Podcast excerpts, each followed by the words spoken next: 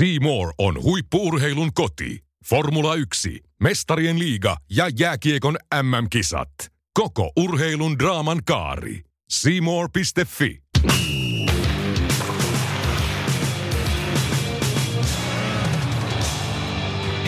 Hei kotimeisteri, tämä on sporttimeistereiden erikoisjakso. Media vastaana some. Vieraana toimittaja Simo Arkko. Sekä Twitterin erikoismies Tatu Virtanen. Yhteistyössä Semoren kanssa maistereina minä, Teppo Laaksonen. Ja minä, Julius Sorinen. Ja mehän olemme Sporttimeisterit.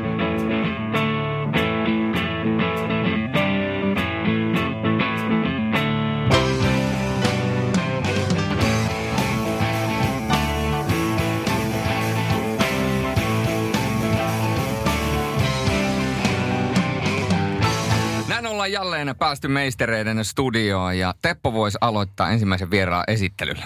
No joo, ehkä aiheenkin esittelyllä, mutta... Ei sitä tarvitse esitellä. Sitä ei tarvitse esitellä, se, mutta... se selviää myöhemmin. Selvi myöhemmin. No kuitenkin meillä on kova duo täällä. Täällä on Simo Arkko ensinnäkin löytyy täältä vasemmalta, eli muun muassa aamulehtiä ja paljon muitakin mediahommia. Simo on tehnyt urheilutoimittajan hommia ja nyt pääset sitten kertomaan media- ja somen suhteesta täällä, niin tervetuloa Simo vaan mukaan. Kiitos paljon. Hän on vähän niin kuin mediaedustaja ja somen edustajana on mies, joka on tankannut itsensä naisnäkökulmia viime viikonloppuna. Todennäköisesti tehnyt itsestään hyvän miehen. Ja sen lisäksi kuulemani mukaan hän on se, joka saa kotipizzassa Friendsoden tilattua kotsoneen. Eli Tatu Virtanen. Kiitos. Hieno esittely. Ei tota, Saat laittaa Twitteriin. meni, me, meni aika sanattomaksi. Ainoa mikä, että voiko olla mies, jos on ihan poika vielä. Aina voi olla. Somemaisteri niin sanotusti. Tänään puhutaan mediasta ja sosiaalista mediasta ja miten nämä limittyvät yhteen, mitä hyötyä haittaa niistä esimerkiksi toimittajan hommissa, niin ihan ensi alkuun voitaisiin kysyä tällaista, että miten tämä sosiaalisen median vaikutus tällä hetkellä, miten se näkyy perinteisessä mediassa? Eli perinteinen media aloitetaan tietysti printtilehdet, netti ja myöskin TV, radio ja niin edespäin. Simo, miten esimerkiksi sulla sosiaalinen media, Twitter ynnä muu, niin tuleeko sieltä niin kuin hyviä aiheita ja miten muuten sä hyödynnät sosiaalista mediaa toimittajahommissa?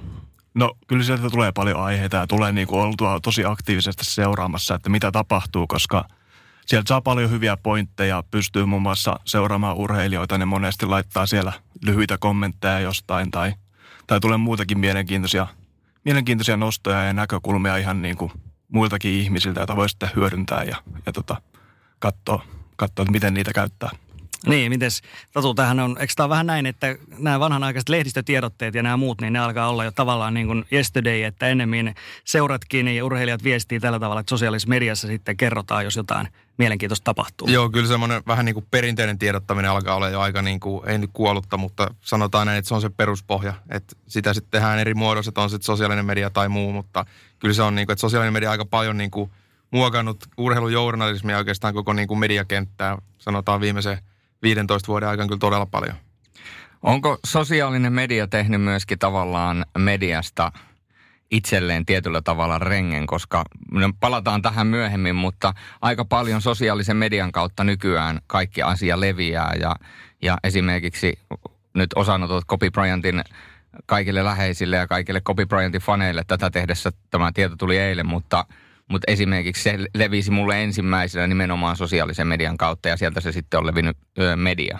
Niin, kyllä, kyllä mä koen, että se oli aikaisemmin ennen sosiaalista mediaa, niin ajettiin niin sanotusti taajama-alueella 30-50 kilometriä tunnissa, mutta nyt kun sosiaalinen media on tuonut siihen sen niin kuin reagoinnin ja vauhdin, niin nyt painetaan sitä autopahana ihan kaasupohjassa kuka haluaa ja ei katsota hirveästi merkkejä, että mitä pitäisi tehdä tai mikä on totta, mutta se on, se on hy- hyvä, mutta on se myös vaarallinen, että, että kun tietää, että siellä moni, siellä tulee väärinkäsityksiä, siellä tulee väärää informaatiota, kun se lähtee leviin, niin sitä on tosi vaikea korjata, että jos joku sanotaan, että tulee joku uutinen vaikka, joka niin kuin sokeraa koko maailmaa, mikä ei olisi vaikka totta, niin yleensä se, että kun se ensimmäinen twiitti siitä lähtee, niin siinä on 10 000 retweettiä, ja sitten kun sä laitat se, että sori, ei tämä ollutkaan totta, niin kukaan ei näe sitä. Kukaan mm. ei reagoi siihen millään tavalla. Et siinä, on, siinä on tosi paljon niin kuin vaarojakin. On. Onks, eikö tämä ole Simo näin, että nyt vaikka jos puhutaan vaikka Bryantista vielä sen verran, että, että tähän ei huomenna printtilehdessä ei ole enää uutinen siinä vaiheessa. Kaikki on saanut sen tiedon jo, mutta sitten varmasti Bryantista tullaan tekemään paljon juttuja, hyvin niin kuin taustatettuja juttuja tulee paljon ja saadaan niin kuin oikeaa tietoa myöskin tästä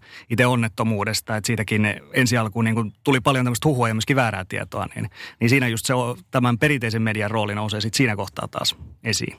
Joo, kyllä se nousee ja tota, monesti toimituksessa aina tarkkaillaan sitä, että, että voiko tämä olla totta, että mistä se sitten pystytään varmistamaan, että onko näin todella tapahtunut. Ja, ja tota, siinä määrittelee hyvin paljon tietysti se, että kuka sen on sen tiedon ja ensilähteen tota, antanut ilmoille ja sitten sitä pyritään aina, aina miettimään, että, että miksi näin ja tehdäänkö me tästä juttu vai käytetäänkö me, odotetaanko me vielä hetkiä, että, että tulisi uutta vahvistusta, mutta eilenkin niin tosi nopeasti lähti Bryantista kuulumaan ja sitten siitä, että montako kuollutta on. Eka oli kolme, sitten viisi ja lopulta yhdeksän, että kyllä se niin kuin koko ajan se tieto elää ja, ja pitää siihen suhtautua kriittisestikin.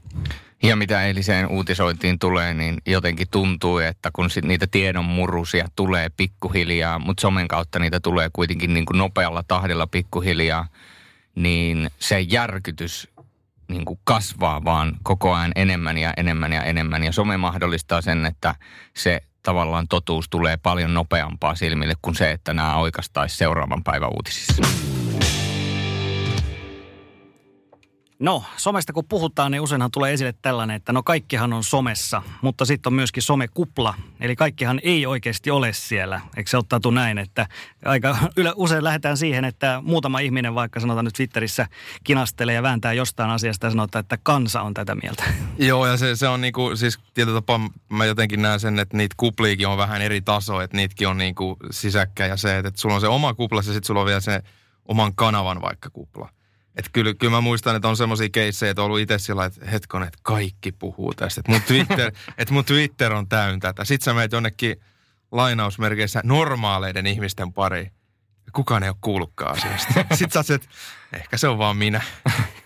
Niin missä, niin missä se raja menee? Että to, tuntuu, että no Instagrami alkaa olemaan jo sen verran globaalia tavallaan – Instagram on melkein, lainausmerkissä melkein kaikilla. Jos Instagramissa on joku Instagram-julkis, niin sen nyt aika moni jo normaali ihmisistäkin tietää jo pelkästään sen takia, että niitä isketään jo lehtiin ja seiskoihin ja kaikkeen muihin.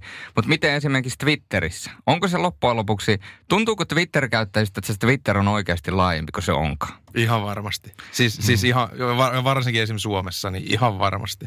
Mm.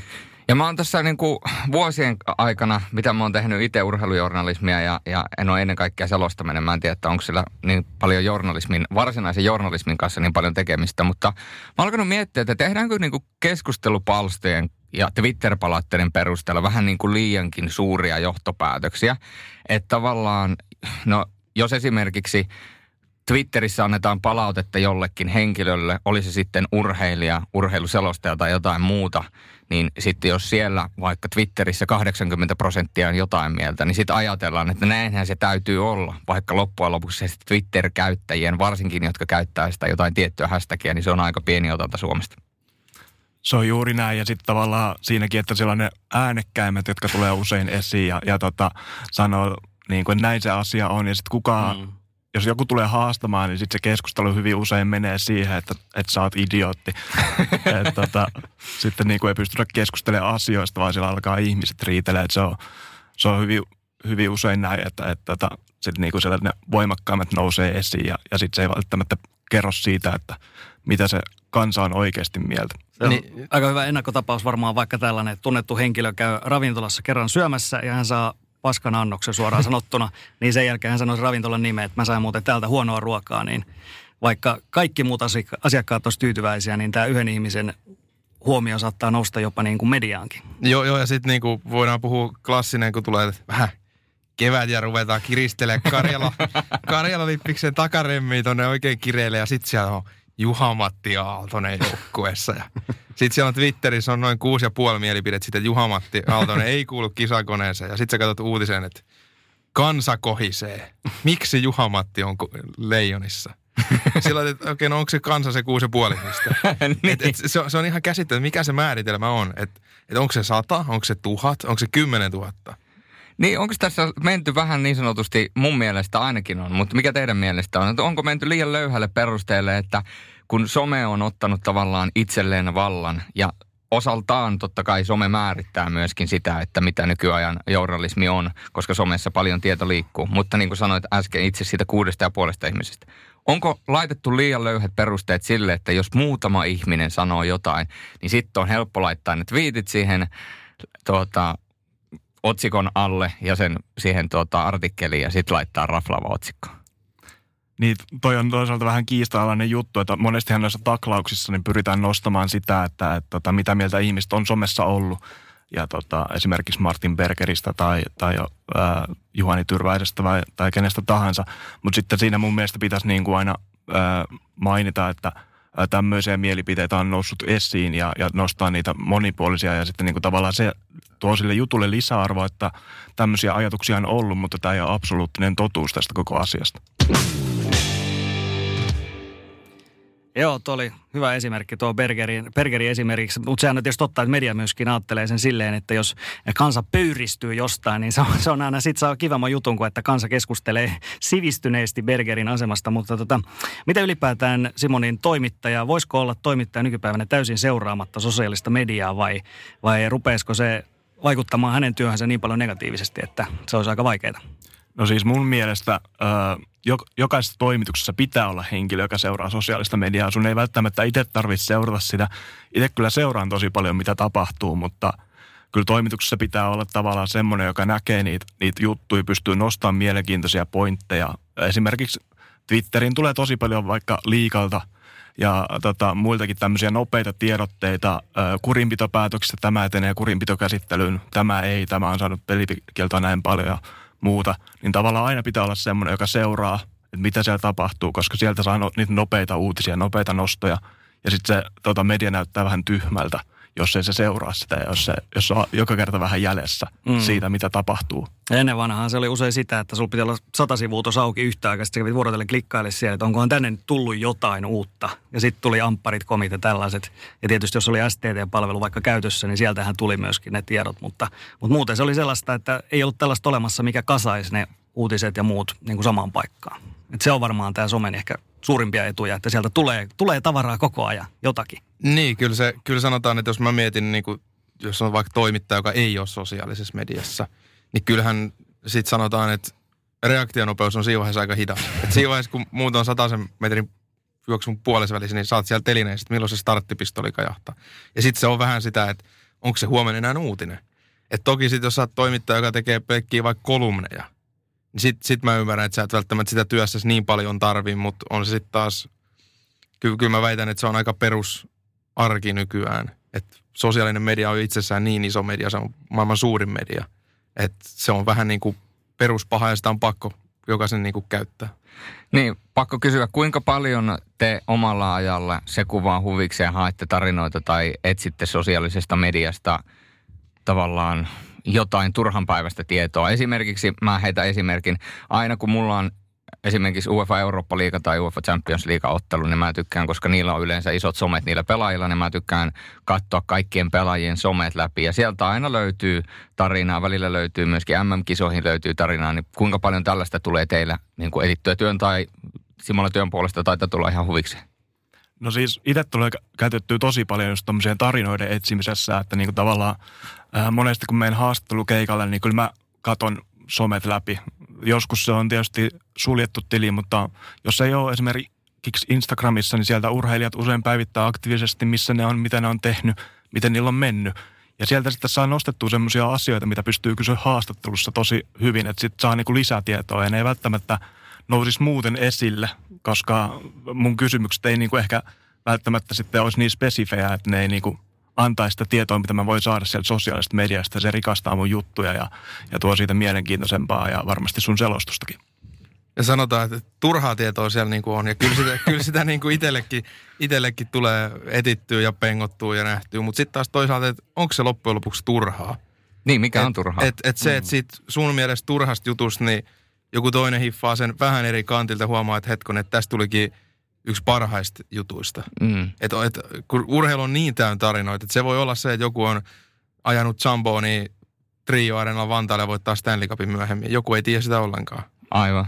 Et, et se, mikä on turhaa? Turhaa tietoa on, mutta jokainen määrittää sitten jossain määrin myös itse sen, että mikä on turhaa ja mikä ei. Tämä on aika hyvä tuo urheilijan rooli, rooli, kun siitä puhutaan. Niin urheilijat nykyään, jotkut on tosi aktiivisia, myöskin sosiaalisessa mediassa pyrkii tuomaan sitä omaa viestiä sieltä. He on niin kuin sisällön tuottaja myöskin, kertoo niistä omista – kuulumisistaan. Mutta sitten esimerkiksi tämä Annemari Korten tapaus, josta me on ennenkin puhuttu, niin, niin siinä on tietysti se pointti myöskin, että he tuo sen oman, oman asiansa julki ja kertoo, että mua sponssaa nämä ja nämä. Mutta sitten jos sä haluat esittää ehkä niin kuin lisäkysymyksiä ja muuta ja ehkä niin kuin kyseenalaistaa vaikka jonkun asian, niin silloin sä et välttämättä saa vastakaikua samalla tavalla kuin että olisi perinteinen tämmöinen tilanne, että, että toimittaja haastattelee, mutta hän mieluummin viestii esimerkiksi somen kautta. Mitä Piru- mieltä? Piru kun itse on blogin takana, kun ei, ei, näe, että mitä siellä nykyään viestitään. Mä, niin, vaikka Simo, mä en tiedä, onko sä vielä blogissa, mutta, tota, mutta esimerkiksi jos, jos kuvitellaan, että hän blokkaisi sut, niin sähän et niin kuin saisi sieltä mitään, mitään hänen näitä tietoja, ellei sä sitten tee jonkun valettilin sinne. Simo on oppinut, se ei tykkää enää Tatut Virtasen kannata. twiiteistä, niin se... Joo, en ole tykännyt vähän aikaa. Olen pyrkinyt pitää sen, mutta joo, niin kuin sanoit, niin Korte tosiaan määrittelee hyvin paljon itsestään, että mitä hän kertoo ja mikä on oikein ja, ja tota, onko hänen, hän mielestä niin kuin just se, että onko, pitääkö näin tehdä urheilujournalismia, että hän niin kuin, saattaa olla sitä mieltä, että ei saa tämmöistä asioista kysyä tai se on epäolennaista ja se on tosi mielenkiintoista, mutta kyllä tavallaan niin kuin, kun mäkin teen tätä juttua niin kuin lukijoille, lukijat usein haluaa tietää, että no minkä takia sun aloitus oli huono ja tota, minkä takia tota, sä jäit siinä viimeisessä mäessä esimerkiksi, niin tota, tavallaan mä haluan kertoa sen myös lukijoille ja sitten kun ei saa henkilöä kiinni, niin se myös tarkoittaa sitä, että, että ei voi kysyä niitä lisäkysymyksiä. Se on kyllä iso ongelma. Niin pakko kysyä Tatulta, miten sä näet, sua voidaan pitää someammattilaisena tai ainakin Twitter-ammattilaisena. Sä oot tehnyt tietyllä tavalla varsinkin kiffeistä taidetta mestisaikana ja liikasta ja kaikkea muuta. Ja tietysti sitten tietynlaiset reality showt, mitä en jätä nyt jätän mainossyistä mainitsematta, mutta niiden hashtageja olet hallinnut.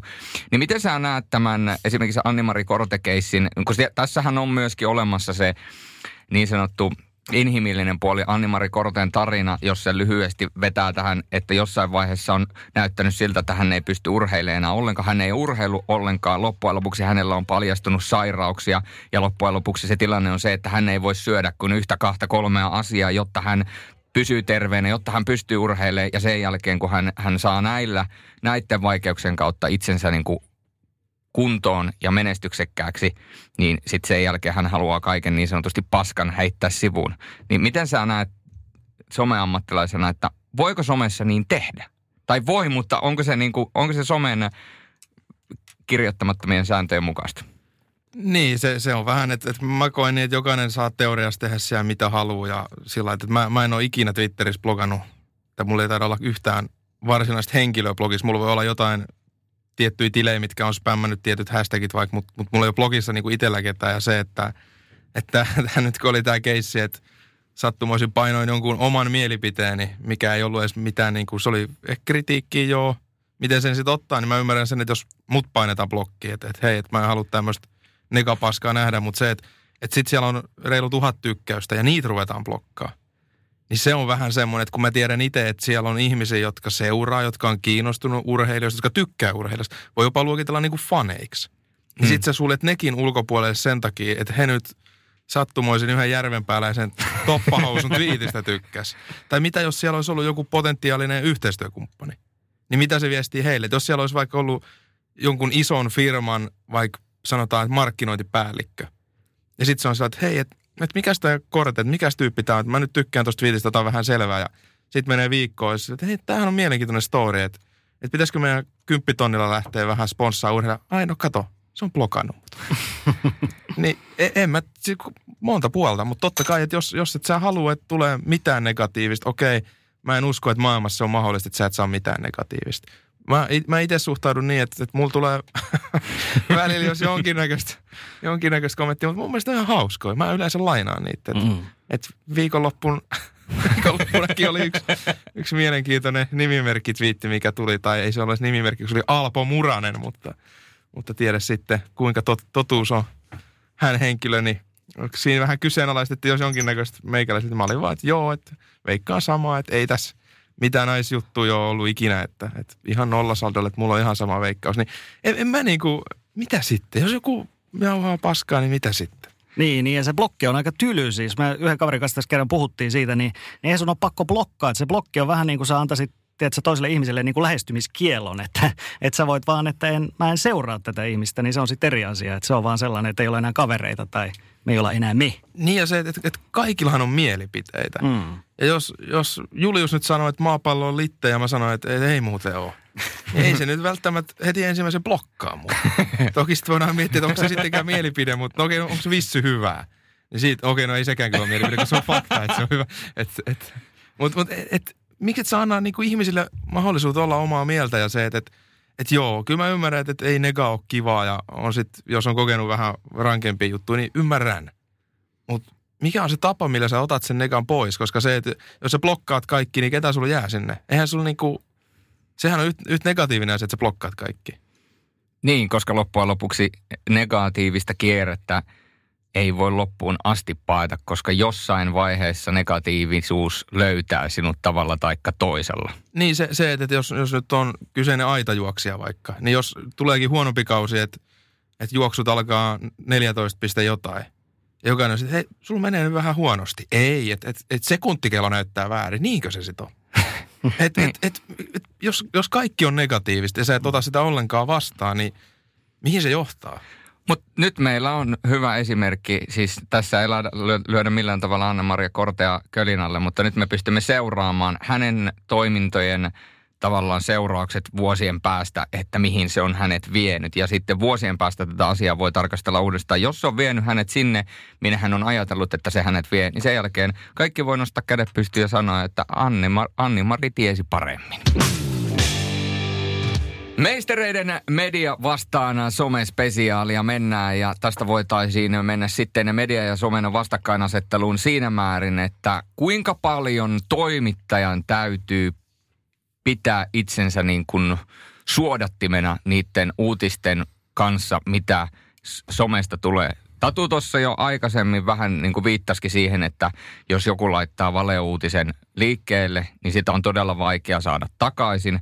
Mutta jos vielä valtakunnallinen media hyppää tähän mukaan, niin se saa vielä lisää vettä myllyyn. Otetaan tästä tähän myöhemmin sitten käsittelyyn vielä näitä keissejä. Tässä on Morlin loukkaantumista, oli se Rantakari Vehviläinen keissi, mutta ymmärrätte mistä puhun?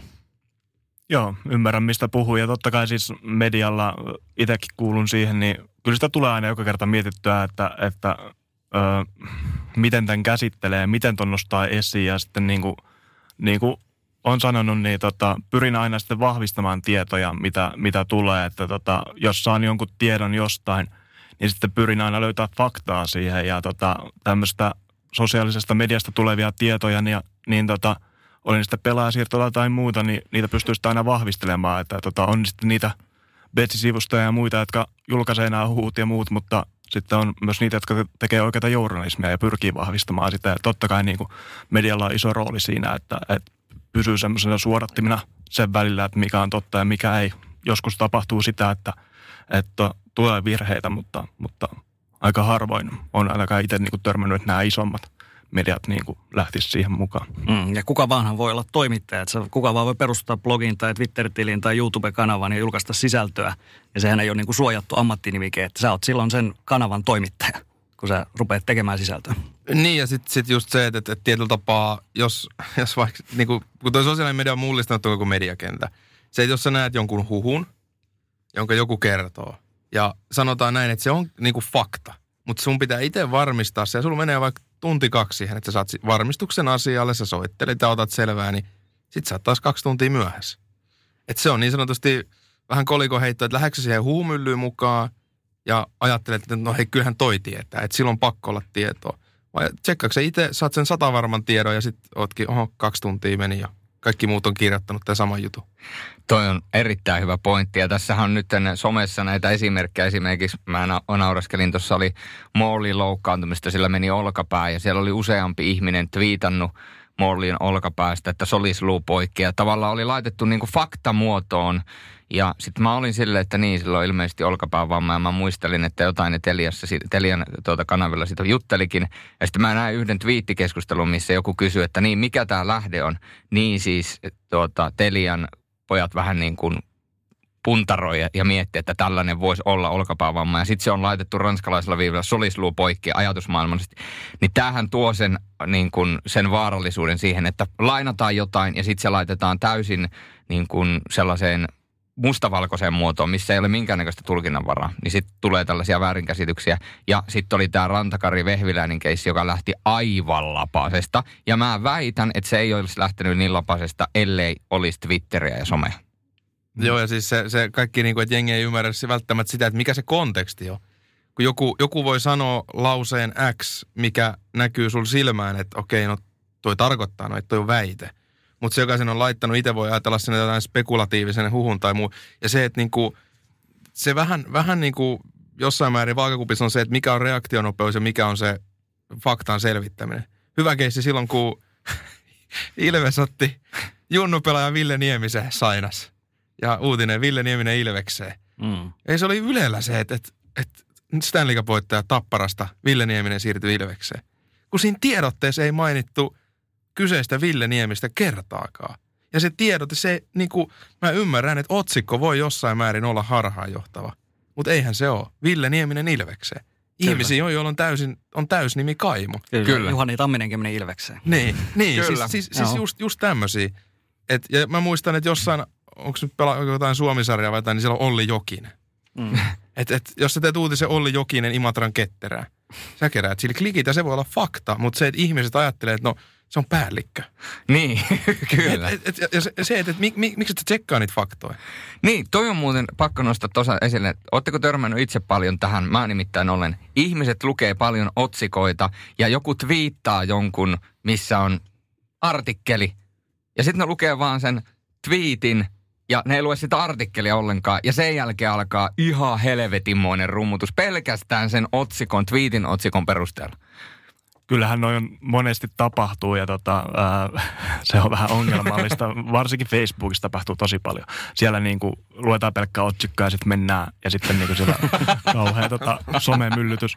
Mutta sitten tavallaan tuohon niin kuin mainitsit tuon Tyler Morlin ja Solisluun, niin monesti niin kuin näillä Teliankin lähetyksessä olevilla henkilöillä, niin saattaa olla se, että ne on kysynyt sen lääkäriltä, että, että en ole Tapparan lääkärin mukaan näin on tapahtunut. Sitten se voi mun mielestä käyttää, että niin kuin Telian lähetyksessä sanottiin, että lääkäri on sanonut näin. Mutta jos ei ole, niin sitten pitää itse pyrkiä se tota, fakta tarkistamaan, mutta totta kai nyt on niin nopeeta tämä meininki koko ajan, että se muutama minuutti, niin tota, siinä menee ylimääräistä aikaa, mutta silti itse niin pyrkisin soittamaan, koska se on yksi soitto, ja sitten kun saa sen henkilön kiinni, niin sitten todennäköisesti saa tietää, että pitääkö se paikkansa vai ei. Mm. Sen lisäksi on tällaisia huhuja ja niin kuin tällaista vähän epä, epävarmaa tietoa, niin lisäksi on sitten myöskin sit fake news on ihan erikseen, eli myöskin tehtailla valeuutisia, ja, jotka on harhautustarkoituksessa, ja sitten voi olla niin kuin trollit tekee tällaisia myöskin, ja näitä sitten vaan levitellään, niin tota, mä tiedän, te voitte itsekin kertoa, että teillä tulee esimerkkejä. Mulla tulee yksi mieleen, mikä mulla oli ensimmäinen tällainen, niin se oli joku ehkä viisi vuotta sitten tuli tällainen, kuin että tämä tota, Ilja Kovaltsuk palaa NHLään. Se oli niin kuin tämmöinen aidon näköinen tili ja mä laitoin tietysti heti, että oho, tällaista tapahtuu. Ja sitten muutama laittoi heti, että tää, toi on valetili, että ei tule tapahtuu. Ja sitten mä olin vähän nolona silleen, että okei. Tämä oli niin kuin eka kokemus mulle, että ai jaa. Että joku tekee oikeasti tällaisen aidon näköisen uutisen, missä ei ole kuitenkaan mitään niin kuin oikeasti taustaa eikä pohjaa. No, hauskintahan tässä on tietysti, että tämä oikeasti tapahtui sitten viisi vuotta myöhemmin, että hän oikeasti palasi NHLään. Mutta tota, mitäs muilla? Onko tullut vastaan tällaisia feikkejä? No mä itse mä muistan ton tasan, tasan saman keissin ja, ja mä muistan, että siihen oli itse asiassa, mulla on joku semmoinen muistikuva, että siinä oli käytetty lähteenä jotain, kun itsekin joskus syyllistin tähän, että kaivan tarkoituksen mukaan jonkun seuran X-tweetin vuodelta 2013 joku pelaajasiirto. Mm. Joskus niinku hassutteli sille, että, että ei nyt Jan Salunin aikaa, mutta Jan Salun Espoon Blues, sitten jengi, juman kautta. Sitten ne katsoi, että okei, no tää oli seitsemän vuotta vanha tämä twiitti. Ja, ja mun mielestä se oli, mun mielestä mä muistaisin näin, että se uutinen, mikä oli tehty sen perusteella, niin oli Devilsin twiitti vuodelta, oliko se 2011 vai 13, joku, joku koska mä muistan tuon saman keissin. Mä olin kanssa, mä, mä en nyt ole ihan varma, menikö mä siihen itsekin, mutta mä muistan, että kyllä mekin sitä linkkailtiin, että mikä juttu. Ja sitä, mutta kyllä mä muistan, että se taisi lähteä aika nopeasti alas se uutinen. Ja nythän on tuota, Tatulla esimerkiksi hyvä esimerkki tästä hassuttelusta mm. oli tämä lapsitviitti, että sä, sä, sä. No sä voit lyhyesti referoida sen tarinan. No joo, tota, Twitterissä, Twitterissä on muutamia, muutamia nimeltä mainitsemattomia tilejä, joita en välttämättä itse seuraa, mutta kyllä ne tasasi ajoin fiidille pomppii ja aina se on, että joku lapsi teki jotain ja me aikoinaan sitten alkoi semmoinen pieni, että me ruvettiin vähän ironisesti tekemään, että me keksittiin, ite, itellä on 3V. Joo. Ja mun lapsi on nyt ollut 3V sitten varmaan kolme vuotta, kaksi vuotta. Ja se ei ole vieläkään nyt täyttänyt 4V. Ja Sitten mä painoin, on sitten pari viikkoa, niin painoin siis yöllä ihan julkisesti. Viittasin asiasta, että vähän alkaa nämä välillä ärsyttämään tällaiset twiitit ja et, et, jos mäkin voisin tekeytyä Twitterin isäksi ja tehdä tämmöisen, että, että 3V, 3V sanoo aamulla, että hän, hän ei mene päiväkotiin, koska se on päiväkoti eikä aamukoti. ja kerron julkisesti, että hei, tämä on keksitty twiitti, näytin, että nyt se on ajastettu 7.30 maanantai-aamu.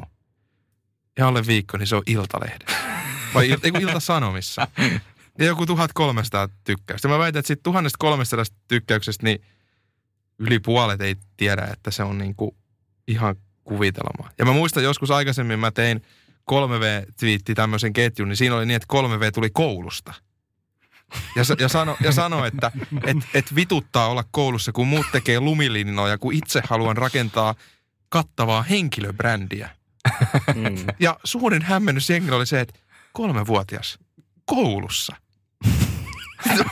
Mä olisin että, et, et, et, jengi niinku, niillä ei ole minkäänlaista suodatinta välillä. Ei. Ja siis vaikka tämä ilta, Ilta-Sanomat otti sen, niin tässäkin Simo, joku toimittaja on tarttunut tähän. Hän keräsi näitä hauskoja lapsitviittejä siinä, mutta hän ei selvästikään tietänyt tätä Tatun taustaa. Hän olisi pitänyt katsoa vain yksi twiitti taaksepäin, että mitä hän on laittanut sinne aikaisemmin, mutta tämä meni niin kuin ykkösellä sisään. Osu ja uppos. Nimenomaan ja sitten tota, mä oon kuullut, että näissä niin kuin tietyissä medioissa niin käytetään just tavallaan tätä somesisältöä, että niin kuin ei mainita, missä, mistä se on nostettu ja tota, käytetään vauva.fi keskustelupalasta ja kaikkea muita tämmöisiä nostetaan sieltä, sieltä niitä juttuja. Ja onhan se, onhan se ongelmallista, että ei jakseta tarkistaa sitä, että, että tota, mikä tämä keissi oikeasti on. Ja monesti on aina itse ajatellut, että jos on liian hyvä ollakseen totta, niin se ei välttämättä ole totta. Ja sitten ihmiset hyvin usein uskoo asioita, että itse tietysti tiedän ja osaan katsoa nettisivuilta, että onko tämä tekastus nettisivu vai, vai niin kuin oikea nettisivu. Siellä on siis, se näkyy osoiteriviltä ja muilta, että pystyy vähän päättelemään, että, että, että niin kuin, millainen se koodi on ja muuta, niin tota, siltä pystyy näkemään, että, että millainen tämä sivusto on, mutta kaikilla ei ole sitä, kaikki ei tiedä. Ja sen takia nämä valeuutiset ja valetviitit tatulta menee läpi. onko se, mutta onko se niin kuin toimittajalta, onko se vähän niin kuin huonoa, laiskaa niin sanottua journalismia, että niin kuin oikeasti kaivellaan jotain vauvan keskustelupalstoja, vai onko se vaan niin, että somesta tulee ne parhaat jutut, että oikeasti niistä ne niin kuin kerää hyvin kiinnostusta? Ne kerää hyvin kiinnostusta, se on helppoa, se on nopeata ja tota, siinä pääsee sitten tota laiskana tekemään, mutta sitten täytyy myös niin nostaa esille, että nämä on myös sitten niitä, millä kerätään niitä, niitä tota, klikkejä ja pyritään saamaan se päivätavoite ja, ja tota, viikkotavoite täytettyä, että sitten ne niin kuin ei ne varmaan monikaan niinku niitä mielellään tee, mutta niitä on vähän niin kuin pakko tehdä, että, että tota, mm. se ei ole aina hyvä lähtökohta sille. Tietysti sieltä nousee ne kiinnostavimmat jutut. Ei monesti niin kuin haastattelussa ihmiset sano niin hyviä juttuja, mitä ne kirjoittaa tota, äh, harkittuna tota, jonnekin keskustelupalstalle. Se on, ihan, se on ihan totta. Ja mitä tuli noihin äsken mainittuihin keskustelupalstoihin, vauvo.fi ja kaikkeen muihin, niin täytyy tietyllä tavalla ihailla ihmisten innovatiivisuutta nimittäin. Kyllä se vaatii jo tietynlaista mielenrikkautta, että pääsee viidessä minuutissa vaivo, vaip, vai, vaipan, vaipan kun vaipoista ydinsotaa. Että ne on, se on, se on niin kuin, se, se, on, se, se on keskustelupalstojen suola. Mutta jos vielä mennään tähän niin kuin medialukutaitoon, vielä tähän samaan segmenttiin, niin Oletteko te huolissanne ihmisten taidosta lukea mediaa, sosiaalista mediaa. Tämä nyt ei liity urheiluun, mutta oli esimerkiksi tämä Sonia Auke-keissi, missä Sonia Aukeista kirjoitetaan raflaava otsikko. Kukaan ei ollut näemmä lukenut sitä artikkelia, vaan napannut sen otsikon ja, ja, ja tuota, sitten sit siitä alkaa hirveä debatti. Ja ihmiset ei edes viitsi lukea sitä artikkelia ja käydään niin kuin, tämä käytiin jo aikaisemmin läpi, mutta se on medialukutaitoa että lukee kaiken. Joo, ja se, että, kyllä, kyllä mä oon niin tietyllä tapaa huolissani, että, että tietyllä tapaa varmasti itsekin syyllistyy siihen, että otsikon perusteella olettaa vaikka jotain. Ja sitten sulla jää ehkä se koko viesti niin kuin lukematta tai muuta. Ja se, että, että, että mut kyllä herra jästäs, kun välillä ihan huvikseen menee tuosta yön pikkutunneilla, katsoo Iltalehden tai Iltasanomien Facebook-sivuja ja katsoo sieltä niitä linkattuja uutisia, sitten menee katsoa sitä kommenttikenttää. Ja kyllä, kyllä mä välillä niin mietin, että miten se asia lähtee harhailemaan niin kuin kokonaan siitä jutusta ihan niin kuin minne sattuu. Että et, ky, kyllä se on jossain määrin jopa pelottavaa, että miten niin kuin ihmiset ei välttämättä niin kuin ihan sisäistä niitä uutisia. Niin kuin mä sanoin, että itsekin syyllistyy siihen. Että en mä tiedä, pitäisikö sitten jokaisella olla peruskoulussa joku medialukutaitokurssi. Mm. Itse kannatan kyllä sitä, koska olen törmännyt monesti just noihin niin kuin Facebook-kommentteihin ja muihin, millä se lähtee ihan laukalle.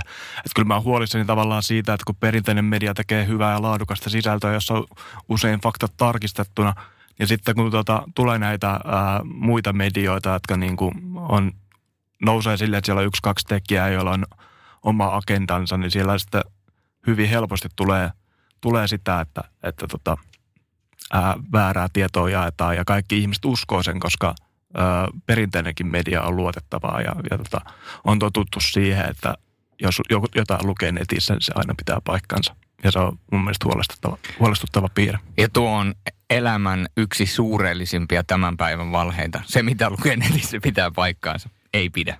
Joo, ja mä, itse asiassa mä yritin just äsken katsoa, mä en nyt muista sarjan nimeä, mutta tuossa oli HBO, oli tosi hyvä – Hitto, kun mä en nyt muista sarjan nimeä eikä henkilön nimeä, mutta se oli tosta, mä en nyt muista minkä Jenkki-uutiskanavan tekijästä, joka loi niinku koko, en mä muista, olisiko ollut ABCin tekijä. Mä en nyt muista nimeä, mutta se sitten jo, jossain niinku loppuurastaan sai jotain, niinku, oli vähän lähennellyt siellä naisia sen semmoista, se rajatti ihan. Niin siinä, oli to, siinä oli tosi hyvä. Ja se sama kaveri taisi olla Donald Trumpin vaalikampanjassa jollain tasolla mukaan, mutta se oli, olikohan siinä kuusi vai kahdeksan jaksoa, niin siinä oli törkeän hyvä niin kuin just tämmöisestä fake news-tyylisestä uutisoinnista.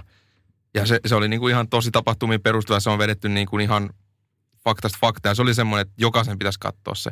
Sitten se ymmärtää, että miten näitä niin kuin toimii, että, että siellä syötettiin niin kuin mediaan ihan niin kuin se, että, että siinä oli niin, että kaveri häiri Trumpin taustalla ja samaan aikaan pistää omalle miljoonien tavoittava, ta, ihmisiä tavoittavaa uutiskanavaa Obamasta jotain, jos jonkinnäköiset, mistä se on oikeasti kotosi ja kuka, kuka hänen joku sukulaisensa on, tekee sitä ja tätä ja tota, niin se oli kyllä just semmoinen, että, että semmoista tapahtuu. Ja sen takia media, mediaankin pitää jonkun verran olla kriittinen ja katsella kriittisin silmin, koska ethän sä itse niitä faktan tiedä, mitä siellä sanotaan.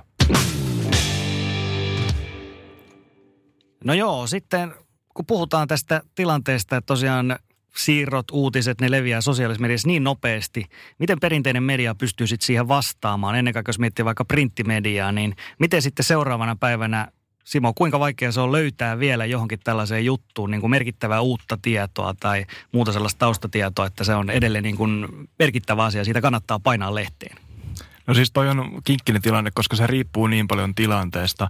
Että tota, jos puhutaan vaikka Alexander Barkovin siirtosopimuksesta tai jostain muusta tämmöisestä, niin Alexander Barkovia on tosi vaikea saada kiinni itse. Totta kai pystyy niinku käyttämään niitä kommentteja, mitä hän antaa sinne niille medioille vaikka jossain lehdistötilaisuudessa, mutta monesti tämä riippuu siitä, että saako ihmisen kiinni – onko siinä sopimuksessa tai siirtouutisessa jotain semmoista kiinnostavaa, mistä voi lähteä tekemään omaa näkökulmaa. Ja tota, se hyvin paljon määrittelee sitä, että mitä voi tehdä seuraavan päivän printtilehteen, mutta joskus on silleen, että ei ole niin merkittävä siirto, ei tota, ole mitään uutta auringon alla. Ja sitten printti ei oikeastaan voi tehdä mitään muuta kuin se, että tämä nyt on siirtynyt tänne, näin hän kommentoi, näin hänen tota, urheilujohtaja kommentoi, mutta monesti myös tiedotteet onnistuu niin kuin vetää kaiken niin kuin olennaisen jo, että silloin on vaikea myös, myös niin kuin, ää, laajentaa, jos ei ole mitään laajennettavaa. Pakko kysyä tuosta, onko ollut havaittavissa, oletko itse huomannut sosiaalisen median kanavien laajentumisen yhteydenottokanavana, eli että ottaisitte somen kautta yhteyttä urheilijoihin, haastattelupyyntöihin ja kaikkea muihin? No siis itse on käyttänyt sitä tosi paljon, koska ää, joskus ihmisten puhelinnumeroita ei vaan löydy, ne on julkisia, mutta sosiaalisessa mediassa, jos vaan on hyväksynyt sen, että pystyy laittamaan viestiä, niin sitten mä laitan viestejä ja saan sitä kautta ää, haastatteluita ja, ja tota, se on hyvin, hyvin nopea tapa saada nykyisiä ihmiset kiinni, koska kaikilla on se älypuhelin ja kaikkea muutakin. Mä, mä naurattaa, koska mä sain tämmöisen ajatuksen päähäni tuota, jo aikaisemmin, mutta nyt se palasi mun päähäni kun sosiaalinen mediahan, se, se nousee koko ajan isompaan rooliin ja, ja nykyajan nuoret milleniaalit, niin ne käyttää sosiaalista mediaa koko ajan enemmän. Ja siellä on nykyään sellaisia ohjelmia, mitä mä en edes tiedä. Niin mä en yhtään ihmettelisi, vaikka joskus 10-20 vuoden päästä, niin se olisi joku Snapchat-video, missä joku nuori pelaaja kertoo jotain. Ja sit se Snapchat-video on sitten etusivulla, että joku nuori pelaaja kertoo oma, opa, omasta sopimussiirrostaan Snapchatissa. Mm. Eikö tämä ole niinku semmoinen ku, kuva, mikä on mahdollista tulevaisuudessa? On, ja siis kyllähän varmaan jossain määrin tätä tapahtuu. Että mm. et, et, kyllä se niinku tietyllä tapaa, varsinkin nykyään huippuurheilussa, kun puhutaan niinku ihan ylimmästä kastista, niin sehän tosi paljon niinku henkilöityy ihmisiä. Mm. Että ei välttämättä joku Winnipeg Jets ole suom- suomalaisille kova juttu, mutta Tampereella Patrick Laine. Juman kautta sä et siipiveikkoihin voi mennä, että sanoo Janne Ojanen tai Patrick Laine. Joo. Mutta mut kyllähän se henkilöityy ja se, että et niin kun on tosi paljon erilaisia tapoja viestiä ja varsinkin mitä seurat tekee. Että jotkut fudisseurat tekee niin, että kun ne julkaisee siirron, niin ne ottaa jollain screen capturella, ne ottaa football managerista kuvaa, kun ne ostaa sen pelaaja.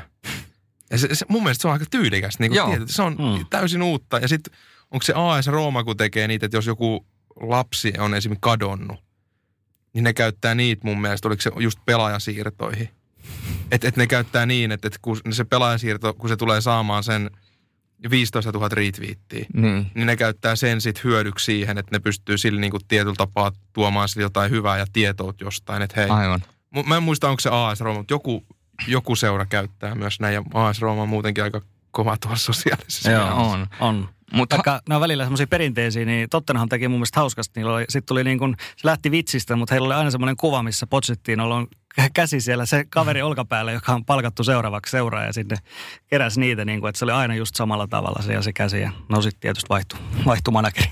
Kyllä, kyllä. Mutta tähän on, kun sanoit, että otetaan screenshotteja ja kaikkea muuta, niin tätähän on tapahtunut myöskin niin päin, että on vuotanut näitä sopimusuutisia, koska on jotkut pelaajat viettäneet yhdessä iltaa, joku toinen pelaaja on saanut sopimuksen, niin on otettu Instastoriin siitä kuvaa ja sitten sen jälkeen se on vuotanut nettiin.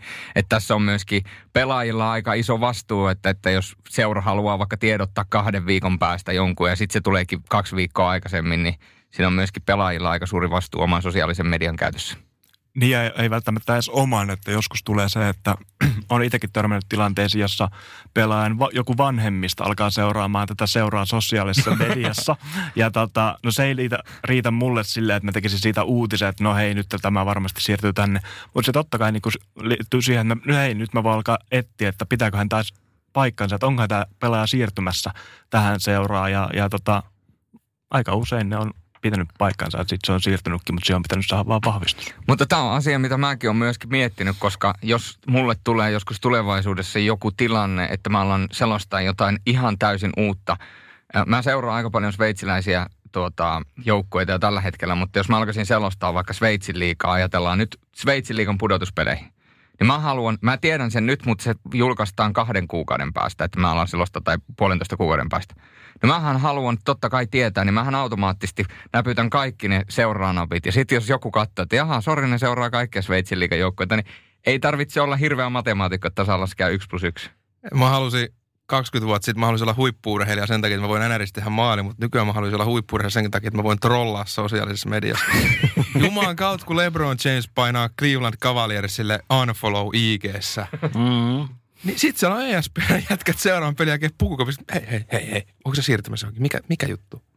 Niin mä haluaisin, oishan, oishan nyt nätti. Ois.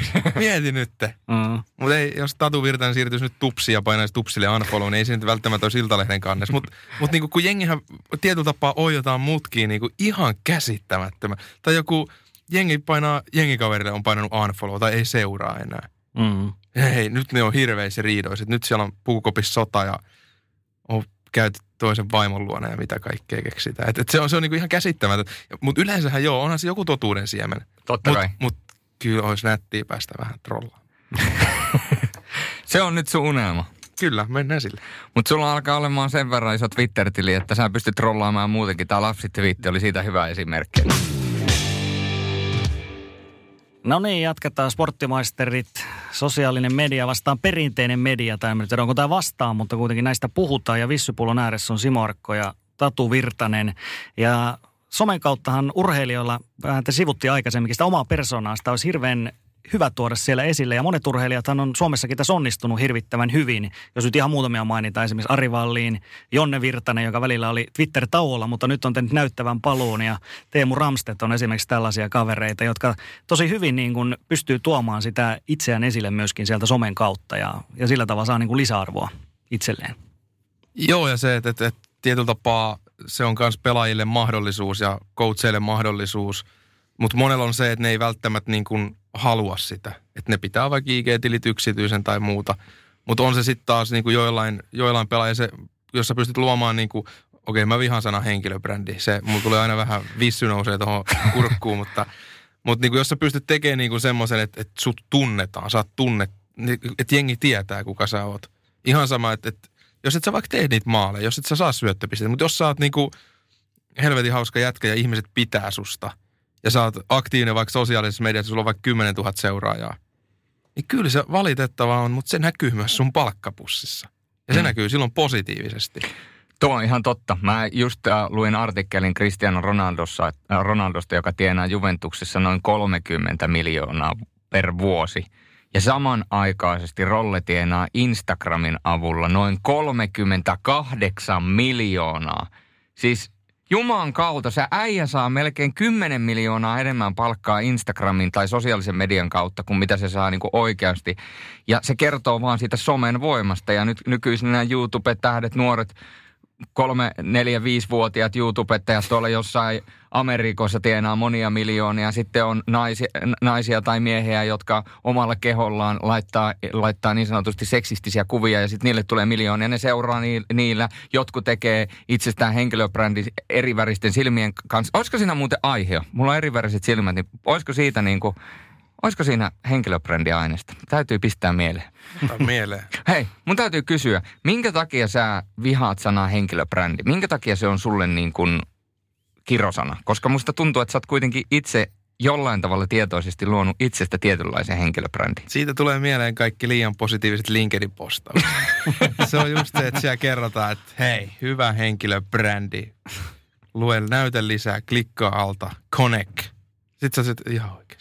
Mm. Mutta mitä Simo sä veikkaat tai luulet, että mistä tämä voisi johtua, että esimerkiksi urheilijat ei ole niin kuin suurissa määrin lähtenyt tällaisille julkisille sometileille. Tai sitten jos heillä on sellainen, niin se voi olla niin kuin hyvin minimaalista se viestintä ja niin sanottu hassuttelu, mitä sen kautta tehdään. On, onko siinä niin kuin pelkoa sellaista just, että tulee vahingossa niin kuin sanottua jotain, mitä ei pitäisi sanoa ja sitten pitää ottaa takaisin ja, ja tota, vai onko siinä laiskuutta vai ylipäätään, että ei, ei haluta lähteä tällaiseen mukaan? Mä veikkaan, että siinä on vähän niin kuin kaikkea, että toisaalta on erilaisia persoonia, jotka ei halua tuoda itseään, itseään millään tavalla esille, mutta sitten on niitä, jotka haluaa myös niin kuin pitää yksityiselämänsä yksityisenä ja se on niin kuin ihan, ihan ymmärrettävää, mutta kyllä se olisi musta, mä tykkään, että on niin kuin persoonia, jotka tulee esille, koska ää, sitten sitä kautta niin kuin saa itsekin parempia haastatteluja, että, että, että Tietysti joskus me toimittajat ollaan laiskoja ja kysytään huonoja kysymyksiä, mutta sitten kun me halutaan kysyä, kysytään oikeasti hyviä kysymyksiä, niin kyllä mä haluaisin niihin vastauksia ja, ja monesti tuntuu siltä, että, että tietää jo etukäteen, että no okei, tuolta ei kannata mennä kysymään. Mutta kyllä mä haluaisin, että tota, pystyisi nämä niin kuin, ole enemmän niin kuin, omia itseään ja nousta, nousta esiin sosiaalisessa mediassa sellaisena kuin on. Ei kaikki tarvitse siihen lähteä, mutta jos on semmoisia persoonia, niin – mikä ettei. Mm, tämähän on paljon esillä nyt, koska jälkeen kun pelaajayhdistys yhdistys neuvottelee uutta tota perussopimusta liigan kanssa. Ja siinä siis kaavaillaan tällaista pykälää, että pelaajat saisi tehdä enemmän omia yhteistyödiilejä. Eli tähän asti ne on tehty niin kuin seuran kautta, mutta nyt he pystyisivät tekemään omia esimerkiksi sosiaalisen median näitä diilejä. Ja jonkun verran suomalaisessa urheilussa näitä on ollutkin. Jotkut on, en nyt puhu jääkiekkoilista pelkästään, mutta jotkut on esimerkiksi vedonlyöntifirmojen kanssa ollut. Ja kaikki tietää Ivo Niskasen tölkit ja hän sitten haastattelussa välillä vahingossa sanoi, että sain, sain siivet tässä kisassa ja tämän tyylistä. Niin nyt olisi myös jääkiekkoilla mahdollisuus lähteä mukaan tällaiseen, niin luulet sä, että kannattaisi? No siis kyllä totta kai se riippuu siitä, että mihin sä haluat niinku itse lähteä. Et, et, haluatko se nyt sponsoriksi kaalimato.com vai Suomisoffaan, että totta kai niinku pitää sitäkin miettiä, että mikä se oikea tapa on. Mutta just, just niinku, ehkä moni ei välttämättä ajattele sitä, että uran, ura kestää niinku huippuurheilijoilla yleensä no lajista riippuen, niin kyllä se viimeistään keskimäärin varmaan 30 jotain, niin sä pistät hokkarit naulaan tai muuta. Jos mietitään vaikka jotain Kimi Räikköstä, niin se löi nyt IG-tili, onko siitä vuosi vai pari, ja nyt sillä on 1,7 miljoonaa seuraajaa. Niin herra jästä, kun ei tarvi enää rattia kääntää, niin sillä sä saat sen fyrkä, jos tulee joskus tarvetta. Et, et, se on ihan fakta. Et, et tietyllä tapaa, niin okei, Kimillä nyt ei varmaan ole tarvetta 25 eurolle niin kuin ehkä mulla, mutta siinä on sitten mahdollisuuksia. Ja se, että, että niin kuin moni ei välttämättä ymmärrä sitä, että varsinkin huippuurheilu, kun se ura on, se ei ole sama kuin normi työelämässä. Sulla voi tulla loukkaantumisia, sä voit 25-vuotiaan joudut lopettaa. Sitten sä oot ihan, no mitä sitten? Niin kyllä siitä pitäisi vaan kaikki hyöty repii irti. Ja se, että niin kuin sosiaalinen media on yksi keino. Toki huteja tulee myös varmasti. Niitä tulee niin kuin ihan kaikille, mutta se on vaan fakta.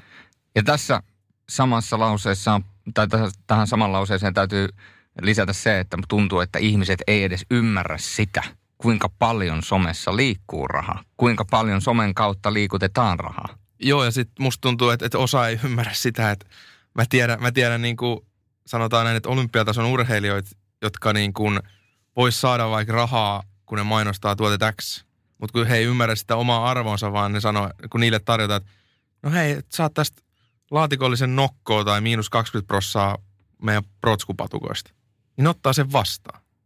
Sitten sä oot että mi, mi, miksi me ei saa rahaa? No, jos et sä itse arvosta sitä sun omaa juttua, niin miksi kukaan muukaan? Sähän oot se, joka määrittelee hinnan. Et jos, jos Julius Soronen haluaa mun Twitter-tilille nyt mm. oman kuvansa, jos sä sanot, että no saat tuon vissypullo vielä kauppaa 20 senttiä. Ja jos mä otan sen, niin varmaan pistetään sun kuva mun Twitter-tilille, mutta mähän sen määritän sen hinnan. Ja se pitää urheilijoiden myös ymmärtää, että ei kaikkien tarvii lähteä, eikä kaikkien ole kannattavaa lähteä. Mm. Mutta se, että sosiaalinen media, siellä on niin paljon sitä rahaa. Totta kai sitten on, sit on esimerkiksi urheilijoita, joille tietyt arvot on niin kuin oikein. Että joku ei välttämättä lähde jonkun nesteen tai jonkun, kun ei tykkää, että ajellaan vähän autoja. Tai Finnairin, kun ilmastonmuutos ja lennot ei tee hyvää. Mm. Sitten pitää miettiä, että mitä ne sitten on. Että eikö Rukajärven Enni, sehän oli kieltäytynyt just jostain Red Bullista ja otti sitten, ottiko se jonkun valion vai minkä se otti? Mä en nyt muista, mun mielestä oli Rukajärvi. Kyllä, joo. Se, se just, että, että omat arvot, mitä sä haluat ja mikä sun tavoite on sille – ja on, onko se se, että sä saat rahaa, onko se se, että sä saat seuraajia, onko se se, että sut tunnetaan. Mutta tietyllä tapaa, miksi et sä hyödynnä sitä? Ja kuitenkin sä luultavasti nykyajan huippuurheilijan, ellet ole 65-vuotias vaikka snookerin pelaaja, niin sulla on luultavasti sosiaalisen median kanavat. Mm. Voithan se sitten tarpeen tehdä semmoisen toisen tilin, missä on tämä sun ns. oma elämä ja läheisimmät kaverit ja katso, ketä sä sinne hyväksyt. Mutta tee myös se semmoinen niinku, tietyllä tapaa se sun pelaaja kautta urheilijasivu ja homma on yhteistyökumppanit. Ja just se, että, että on se mun mielestä hölmöä, jos lähdetään urheilijoita liittona rajoittaa, että mitä sä saat tehdä. Koska varsinkin urheilussa, niin pelaajaurat on lyhyitä, ne ei kestä kovin kauan, niin otetaan sitten kaikki hyöty irti. Niin eihän se liitolta ole pois. Niin. Ei. Ainakaan pitäisi olla. Ei. Toki sitten jos tulee jotain ristiriitoja, että sulla on kumppanina Volkswagen ja sitten pelaaja ottaa Bemarin, niin joo, mutta niistä nyt varmaan puhutaan ja jokainen ymmärtää ne niin kuin ihan itsekin. Mm, ja nuoret varmaan hyvin tajuu nämä, mutta mä ymmärrän sinällään sen, että vaikka 80-luvulla syntyneille pelaajille on ehkä tottunut siihen, että se sponsorointiyhteistyö on sitä, että sun laitetaan se sponsoritarra tohon ja sitten käyt kerran vuodessa jossain tilaisuudessa. Että he ei ole ehkä myöskään vielä ihan ymmärtänyt näitä mahdollisuuksia kaikki. No niin, jos miettii vaikka Vallini Ari, niin herra jestas. Aika moni tietää, kuka on Vallini Ari, vaikka se on nyt tekikin hienon mestaruusmaali, joka on tullut katsottua aika monta kertaa. Mä en, mä en ole ihan varma, oliko se ensimmäinen peli, minkä Ari Vallin selosti, mutta ne oli ensimmäisiä pelejä, kun Ari Vallin siis kommentoi selostamossa, niin se oli mun kanssa silloin aikoinaan tota, Radio Cityn KK-peleissä. Ja mä voin sanoa, että silloin, kun se istahti siihen viereen ja alettiin höpisemään, niin mä tajusin, että tässä on muuten sellainen äijä, joka tulee tekemään tätä vielä ja paljon. Ja, ja sitähän se on kyllä tehnyt. Erittäin hyvä omassa työssä. No niin, kaikille, ketkä somessa pyörivät, niin heillä on tullut tutuksi myöskin niin sanotut somemyrskyt. Eli lähtee yleensä siitä, että ihminen X on mielipidettä, mielipide, on, löytyy mielipide jostain asiasta ja sitten siihen kerääntyy sitten porukkaa ympärille. Ja voi olla, että jotkut on samaa mieltä ja jotkut on sitä vastaan. Usein on myöskin juuri näin, että jos sulla on niin sanottu epäsuosittu mielipide, niin sitten sieltä tulee porukkaa, jotka niin kuin, jotka niin kuin sitten käytännössä jyräävät, jyräävät sinut. Tällaisia, onko teille ollut, Tatulla nyt varmaan on ainakin kokemuksia tällaisesta paljonkin. No joo, sanotaan, että, että niitä aika tasaisin väliä niitä näkee. Nykyään harvemmin itse mukana, harmi. Pitää ehkä rupea myllyttämään. Mutta kyllä niitä tulee ja ne on yleensä sitten semmoisia, että, että, että ei vaan hyväksytä sitä, että jollain on vähän eri mielipide. Mutta onko nämä ihmiset, kenestä sä esimerkiksi viittaat esimerkiksi, no tämä ei ole maksettu mainos, mutta Temptation Island Suomesta esimerkiksi sä viittaa tosi ahkerasti. Se on yksi näitä sarjoja, mistä sä tykkäät viitata ja sä myöskin otat aina sieltä kohdehenkilö, jota sä haluat rummuttaa.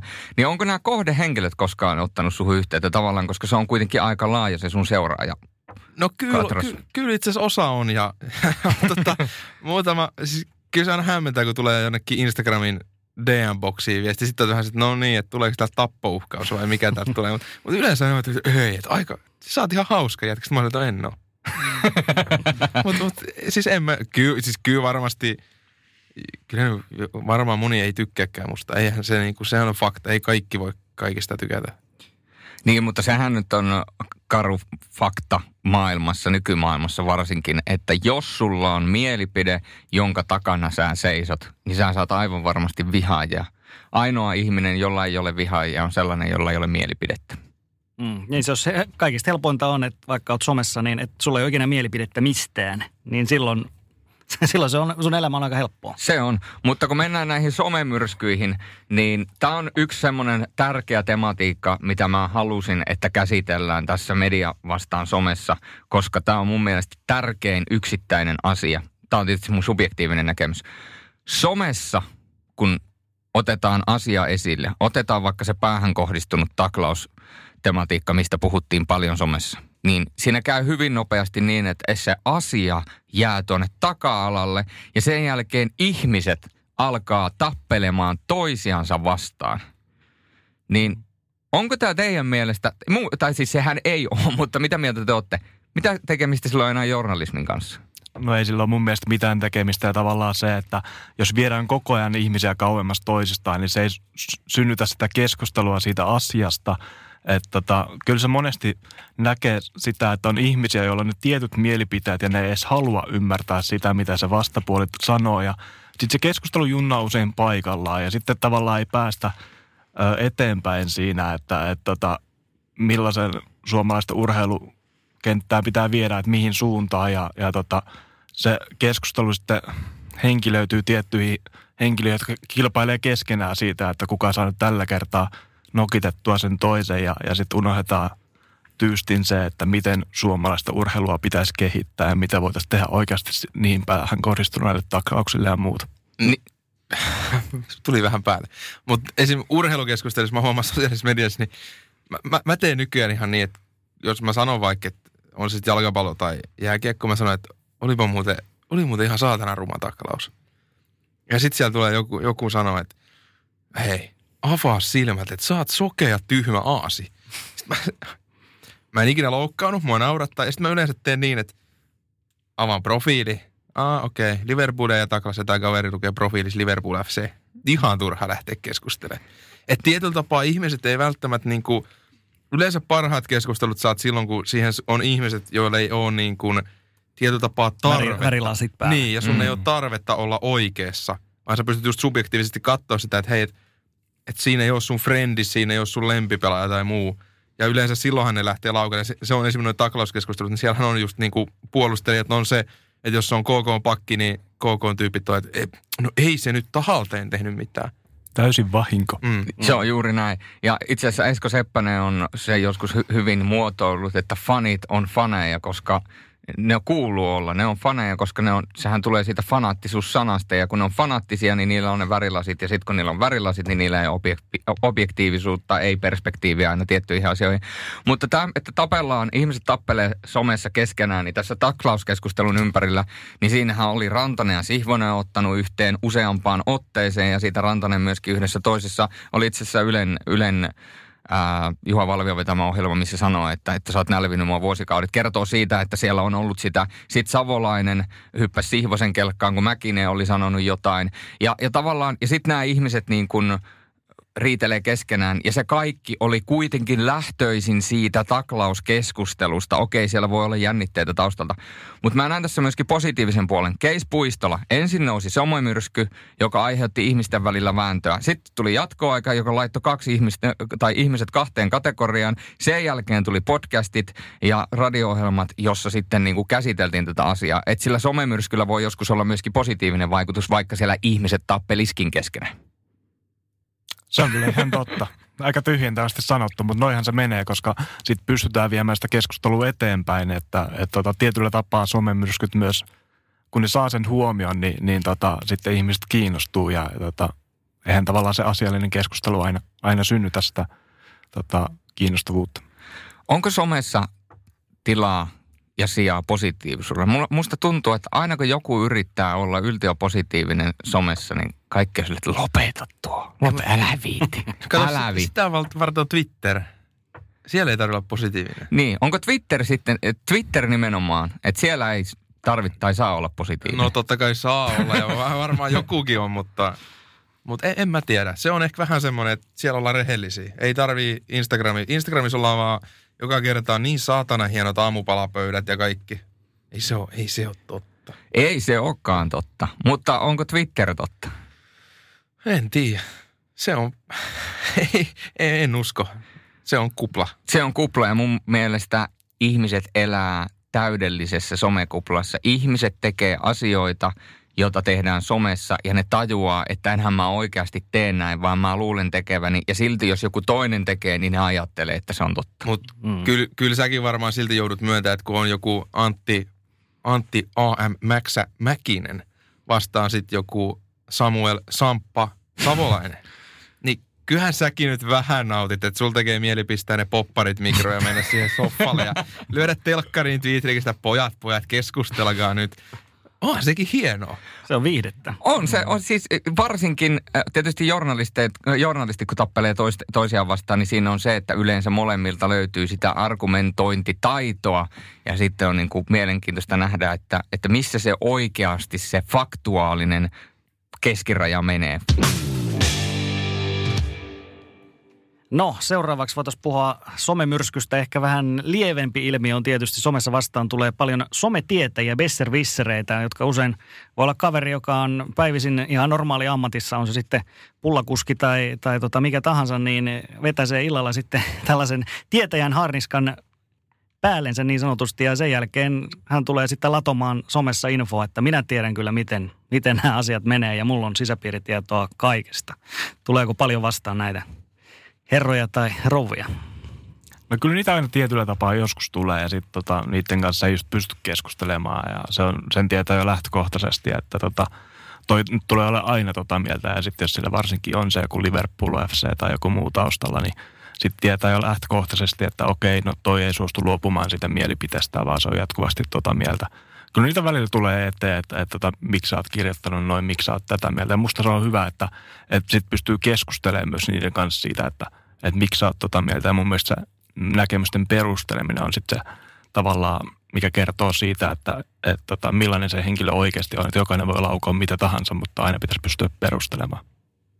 Niin ja kyllä se tavallaan tietysti, se tietysti haastaa myöskin, myöskin muita ihmisiä, että jos mä laitan jotain ja sitten joku tulee sitten sanomaan, että no ei se nyt noin ole, niin sitten siitä syntyy se keskustelu, mutta, mutta siinä on just se, että on, on näitä niin kuin henkilöitä, joilla saattaa olla hyvinkin, hyvinkin värittyneet lasit päässä ja sitten se lähtee niin kuin automaattisesti siihen, että vaikka tämä Liverpool oli hyvä esimerkki, että, että jätkä inhoa Liverpool, jos, jos kritisoi jotain taklausta, niin sitten se lähtee ihan, ihan väärään suuntaan. Joo, ja se, että, että kyllä me ihmiset ollaan välillä vähän hölmöt. Tuolla me internetissä argumentoidaan 280 merkillä. Okei, ennen oli vielä 140, niin se miten me ollaan pärjätty joskus. Mutta mut niinhän se on, että toki jos joku haluaa siellä olla vähän näsäviisas ja niin sanottu Twitter-tietäjä tai muu, niin sit hän on. Se on, voi olla myös hänen roolinsa ja totta kai, että jos puhutaan mielipideasioista, niin niihin ei ole yhtä oikeat, mutta sitten taas, että kuinka kauan sä jaksat henkilön X kanssa vääntää siitä samasta aiheesta, niin – kyllä mäkin aika, aika tota, lyhyeksi tänne ne keskustelut.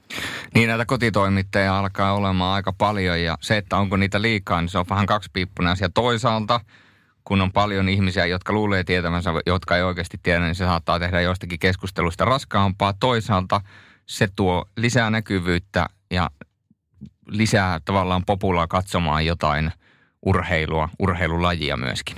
Mun mielestä on pelkästään hyvä, että tulee uusia mielipiteitä. Semmoisia, niin jotka pystyy myös haastamaan niitä, niitä tota, ke- keskustelijoita, jotka niin kuin, on kovasti äänessä. Et mun mielestä se on vaan sillä tavalla hyvä, että, että sitten niin kuin, löytyisi vaan entistä enemmän niitä, jotka tuo niitä näkemyksiä esille, että sitten se ei vaan jäisi siihen yksittäisiin henkilöihin. Ja siinä mielessä mä oon tällaisten kotitoimittajien puolella, jotka välillä sitten haastaa, haastaa näitä muita, muita henkilöitä. Mm, siinähän on tietysti haaste sitten, että jos, jos tulee sieltä niin kuin tietoa esimerkiksi, että luotettavalta lähteeltä olen kuullut ja tämän tapaisia niin kuin asioita ruvetaan esi- tuomaan esille, että mulla on tietoa tästä, mutta sitten toimittajana niin sähän et voi tietää, että onko tässä nyt oikeasti mitään perää vai onko tämä vaan, onko tämä vaan sama kuin lukisit jatkoajan keskustelupalsta ja poimisit sieltä suoraan nämä jutut, että se on aika vaikeaa.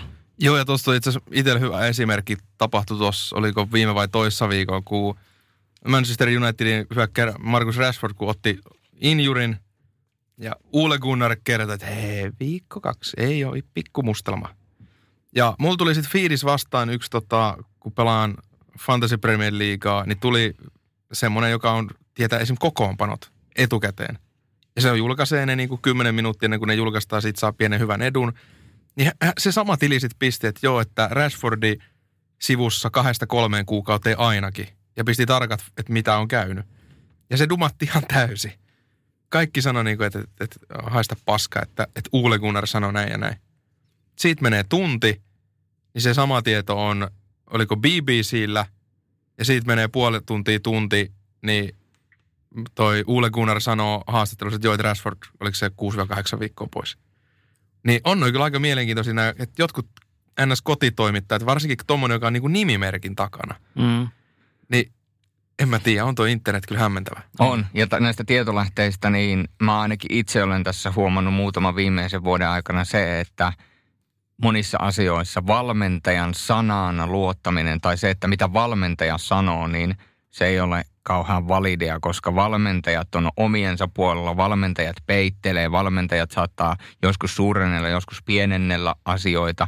Ja esimerkiksi, jos tulisi vaikka joku ruma taklaus, ajatellaan, Tatu Virtanen, sä oot Roki, Roki HC valmentaja ja, ja tota, Rovaniemi valmentaja ja mä tuun sulta toimittajana kysymään, kun sun joku pelaaja on vetänyt aivan jonkun pystyyn tuolla keskialueella. Mä kysyn sulta, että, että eikö se ollutkin ruma taklaus? Niin sä todennäköisesti et heitä omaa pelaajan bussialle ja sanot, että joo, toivottavasti tulee 5-6 kuukautta pelikielto, vaan sä sanot, että näin, noi kuuluu peli, että täällä pelataan kovaa. Eikö se niin, vähän näin mene? Niin, että Julius, keep your fucking head up. et, et älä kysele tuolla. Siis, mutta niinhän se menee. Niinhän niin. siis omien puoliin, siis, va, vaikka sä tietäisit jossain määrin, että et sä oot väärässä tai niin kuin, mutta kyllähän sä pidät omien puoliin. Ja sehän on niin kuin, niin se menee, sitä se joukkueurheilu on. Mm. Ja t- tämä mahdollistaa sen, että on joku nimimerkki, joka voi tietää asioita, mitä Ulle Gunnar tavallaan yrittää mm. peitellä, mutta se saa tietää ne jostain muualta. Ja tähän, ennen kuin siirrytään seuraavaan aiheeseen, niin täytyy tähän tematiikkaan vaan ottaa kiinni sen, se, niin kuin lisäkysymyksellä, että kun puhutaan kotitoimittajista, niin miten te olette kokenut kotitoimittajien esimerkiksi sääntötietouden? Koska aina kun tulee tällaisia, no esimerkiksi nuorten kisossa nyt oli tämä, kun se osui sinne kameraan. Ja sitten siitä alkaa ihan hirveä niin kuin sota, jälleen kerran. Toiset on toista toista mieltä, toiset on toista mieltä, niin kuinka paljon teillä teidän mielestä ihmisillä on tietoutta siitä, että miten säännöt oikeasti menee, koska sehän ei riitä, että sä luet sääntökirjasta yhden palstan ja viittaat sen. Niin onhan toi se, en mä usko, että kaikki oikeasti tietää sitä, koska en mäkään tiennyt sitä. Mulle tuli se täysin kanssa yllätyksenä, että on tommonen ää, tota, niin kuin sääntö, että, niin kuin, että pystyy tulee tulee tommonen tilanne, mutta tavallaan se, että, että siinä tulee just se, että niin kuin pitäisi oppia tulkitsemaan niitä sääntöjä oikein ja toisaalta me kotitoimittajat tai, tai toimittajat muutakaan, ei me välttämättä osata aina tulkita, koska ne on niin monimutkaisia mutkaisia asioita ja sitten sieltä saattaakin löytää kohta i, i, i ja sitten se onkin täysin se tulkinta väärä. Niin, mun mielestä toi tulkinta on just se oikein, että, loppujen lopuksi sekin sääntöpykälä, niin tietääkö kukaan, että mikä se ns. oikea sääntö on. Että jos ei siinä ole spesifisti sanottu, että, että, jo, että jos se sääntö olisi vaikka vuodelta 95 jäänyt sinne sä, niin kuin kirjaan, ja sitten vuonna 2020 yhtäkkiä meillä onkin plekseissä kiinni kameroita, niin onko se niin, että, se tarkoittaa kameraa vai onko se jumbotronit, mitkä tuolla on aina ollut? että sekin on tietyllä tapaa, että oliko siinäkään niin kuin yhtä oikeaa ja väärää, koska mun mielestä se oli enemmän tulkintakysymys. Mm. Niin, ja mitä mä oon sääntö, sääntöjä lukenut ja aikoina olen myöskin salibändin tuomarikortin lukenut, niin ne tulkinnat on, niin kuin mä näen tämän tulkinnan sääntöjen kirjoituksessa sen, että se on kaukalon yläpuolella oleva objekti, eli toisin sanoen ne, jotka on pleksien niin kuin ulko, niin kuin yläpuolella, mutta ei siellä reunoilla. Ja tämä oli Plexin tavallaan päällä, mutta osittain Plexin ulkopuolella, joten mun mielestä se on niin kuin ulkoinen objekti. Mutta tähän samaan liittyen Atletic teki aivan äärettömän hienon jutun NHLn sääntöpykälistä, mitä ne on oikeasti ja mitä tapahtuisi, jos niitä tulkittaisi oikealla tavalla. Ja esimerkiksi tämä tuomarille simputtaminen ja se, että jos sä yhtään kiroilet tuomarin suuntaan, niin se on aina... Mm ja, mm. ja siis aina rangaistus. Niin mietitään, että jos näitä sääntöjä luettaisiin oikeasti niin kuin piruraamattua, niin peli olisi aika erilaista. Oisi esim. Se oli 2018, 2018 futiksen MM-kisoissa tehtiin muun muassa tutkimus siitä, että, että paljon pitäisi oikeasti tulla lisäaikaa. niin siinä oli, mä muistan, se oli Venäjä vastaan joku peli, niin aktiivinen peliaika, oliko se 51 minuuttia jolloin kun Fudiksen sääntökirjasta jotkut pykälät ovat paljon mistäkin pitäisi tulla lisäaikaa, niin lisäaikaa olisi pitänyt tulla joku 30 vai 40 minsaa. niin sillä että no, tulkintakysymys. Mutta näihin tulkintakysymyksiin, kun se on kuitenkin tulkinnanvarasta ja jokainen päättää myöskin itse vastaanottavalla osapuolella myöskin oma vastuunsa siinä, mitä se lukee ja miten se sitä lukemaansa tulkitsee, koska ironia ja sarkasmia käytetään myöskin näissä, näissä tota teksteissä ja se on sitten lukijan vastuulla. Niin kuinka tärkeänä osana te keskustelua, varsinkin Twitterissä, niin näette sen, että tehdään selväksi se, että kuka minä olen ja minkälainen tausta mulla on. Esimerkiksi, jos olisi joku tuomarikiistaan liittyvä asia, niin mä sanoisin, että hei, että mulla on jääkiekkoon käytönä tuomarikortti, minkä mä oon viime, viimeksi päivittänyt viime kesällä. Ja tässä on mun näkemyspiste. Kyllä mä näen, että se olisi toisaalta hyvä, hyvä tuoda esiin siinä mielessä, että no sitten, että toi on aika lähellä jo.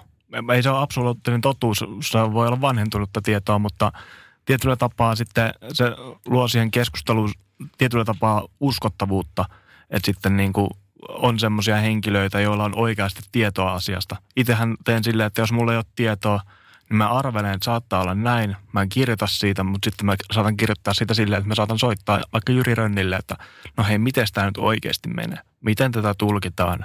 Miksi näin? Ja tota, selventää sen niin kuin lukijoille. Mutta tässä tulee jälleen yksi asia, mikä mun täytyy nostaa esille. Ää, jos ajatellaan vaikka tässä tapauksessa suomalaistuomarit on finaalissa ja tulee tämmöinen kiistanalainen juttu. Jos Jyri Rönn ajattelisi oikeasti, että se kamera on siinä vähän pleksin ulkopuolella. Että jos sitä oikeasti mietitään tulkintojen varassa, niin se olisi pitänyt, se olisi pitänyt ajatella, että se kiekko käy ulkona pleksistä, jolloin täytyy antaa rangaistus. Mutta kun kyseessä on kansainvälinen ottelu, suomalaiset tuomarit, niin lähteekö Jyri Rön heittämään omia tuomareita pussin alle kansainvälisen finaalin jälkeen, joka taas mahdollistaa sen, että teoriassa, että jos ne heitetään bussin alle, tulee tuomarivirhe, niin suomalaisilla tuomareilla on vaikeampi päästä tuollaiseen tilanteeseen. Eli tässä on myöskin tällainen asia täytyy ottaa huomioon. Mm, tämä liittyy tähän, kun välillä puhutaan firman miehistä, että jos sä edustat jotain tiettyä tahoa, niin, niin silloin ajatellaan, että sä automaattisesti puolustat sen saman firman muita miehiä, kuten vaikka tässä näitä suomalaistuomareita.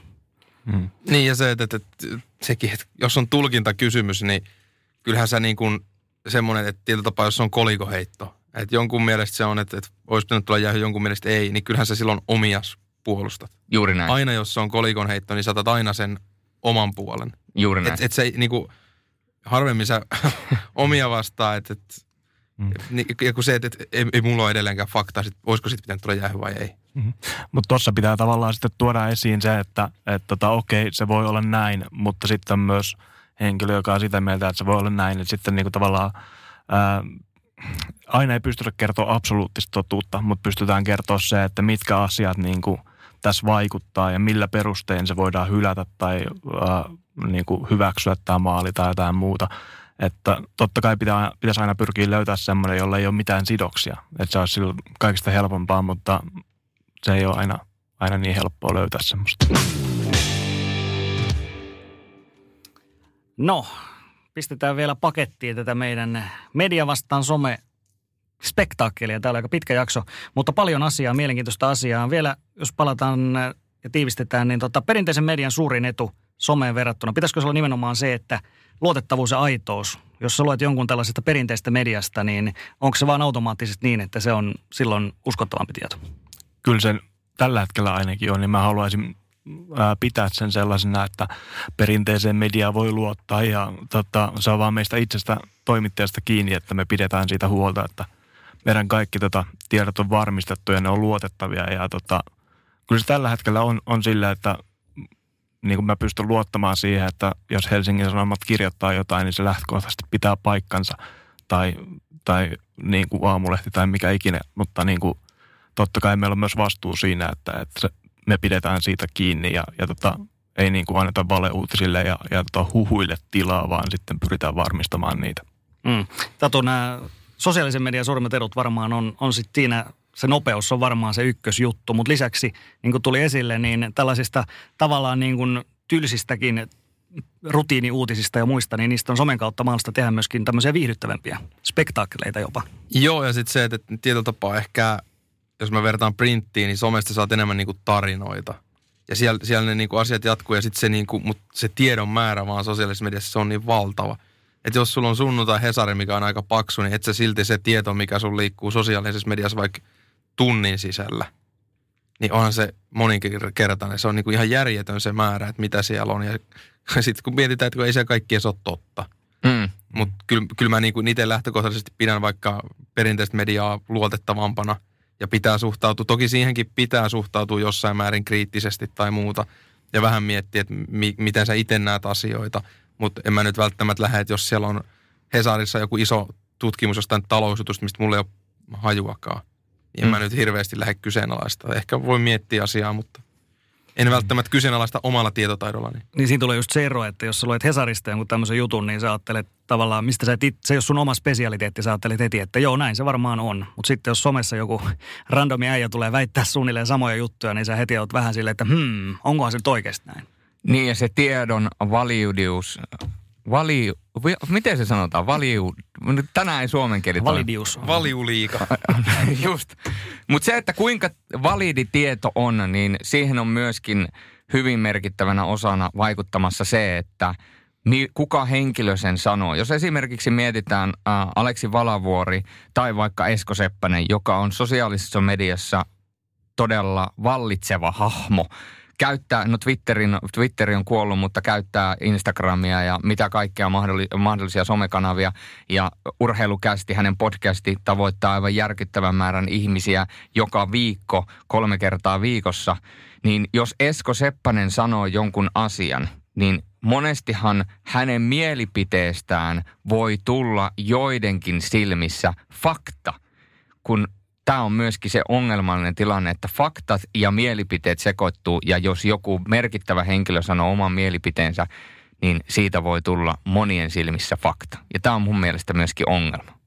Kun sitä toistetaan tarpeeksi pitkään, niin sitten se alkaa kuulostaa faktalta, että, että se on just, niin kuin, just näin niin kuin sanoit, että en sitten tiedä, että – totta kai se on hyvä, että sitten kun näitä nostetaan näitä sosiaalisen median juttuja perinteiseen mediaan, niin sitten niitä totta kai niin kuin aina arvioidaan. Siellä on monta ihmistä toimituksessa, jotka arvioi sitä, että, että pitääkö tämä paikkansa, voiko, voiko tätä nostaa ja, ja tota, millä tavalla se nostetaan, millä tavalla tämä asia käsitellään. Että se on aina, aina valintoja ja miettimistä siitä oikeasta ja väärästä. Mm. Ja somessa on, on näitä tiettyjä tyyppejä, niin kuin vaikka Seppänen ja Valavuori ja Virtanen ja tällaisia, jotka ei välttämättä sitten ihmisille, jotka seuraa vaan sitä perinteistä mediaa ja lukee vaan lehteä ja kuuntelee radiota, katsoo poliisin uutiset, ei välttämättä tiedä juuri mitään näistä tyypeistä. Se on ihan totta. Niin ja sitten sit tietyllä tapaa se, että jos sulla on vaikka joku niin kuin henkilö sosiaalisessa mediassa, kenestä sä tykkäät, kenen tyylistä sä tykkäät, ketä sä seuraat mielellään, kenen juttuja sä luet paljon. Niin totta kai silloin automaattisesti sä oot itekin vähän käännyt siihen samaan tyyliin ja tämmöiseen, jolloin sä rupeat myös jakaa hänen mielipiteitään. Se on niin kuin, niinhän se menee. Että jos tietyllä tapaa on kaksi ihmistä, jotka vihaa toisiaan, niin yleensä heillä on myös eriävät mielipiteet. Kyllä. Ja se on vaan, niin ne ihmiset toimii ja sille ei ole varmaan mitään kovin järkevää selitystä, mä en ainakaan keksi. Mutta miellyttävät persoonat, semmoiset, ketä sä itse pidät ns. hyvänä jätkänä, niin usein sä jaat myös heidän mielipiteet, joista niistä, niistä saattaa tulla sitten sulle itsellesi faktoja. Juuri näin, ja varsinkin ihmisillä, tämä, tätä sivuttiin aikaisemmin, ihmisillä, joilla ei ole niin vahvoja omia mielipiteitä, jotka vähän niin kuin kelluu kaikkien kanssa samassa veneessä, niin sitten kun he löytävät esimerkiksi, ajatellaan, että minä olen nuori poika Rovaniemeltä 12-vuotias ja minulla ei ole mielipidettä urheilusta, en osaa sanoa juuta enkä jaata, en tiedä onko Tuukka Rask hyvä maalivahti, en tiedä, että onko Aleksander Rovetskin kaikki aikojen paras maalintekijä. No minä ajattelin, että tämä, veto, tämä vetoaa Tatu Virtasen, niin, niin tuota, Tatu Virtanen vasta, että on, mutta sitten kun tulee Esko Seppänen ja kertoo, että tämä asia on näin ja näin, niin se 12-vuotias pikkujulius kuuntelee podcastia korvissaan jossain junassa ja sitten se on silleen, no näin on sanonut ja tämä, tällä on näin paljon kuuntelijoita, tällä on näin paljon seuraajia. Kyllä tämä tietää, miten tämä asia on. Ja sitten seuraavan kerran, kun joku kysyy mulle, multa, että – kuka on maailman paras maalintekijä jääkiekossa kautta aikoin, niin mä sanon, että Aleksander Ovetskin ja mä saatan jopa käyttää täsmälleen samoja perusteita, mitkä Esko Seppänen on mulle syöttänyt oman podcastinsa kautta, jolloin Esko Seppäsen Äh, tulipa Esko Seppäsestä iso hahmo tänään, mutta siis... Sä oot Seppäsen bandwagonin hyppäsit tässä. Sä oot ottanut Wilson kafeet heti aamusta. no, joo, ja mä oon sen lisäksi kummikuuntelija. se on muuten ihan fakta.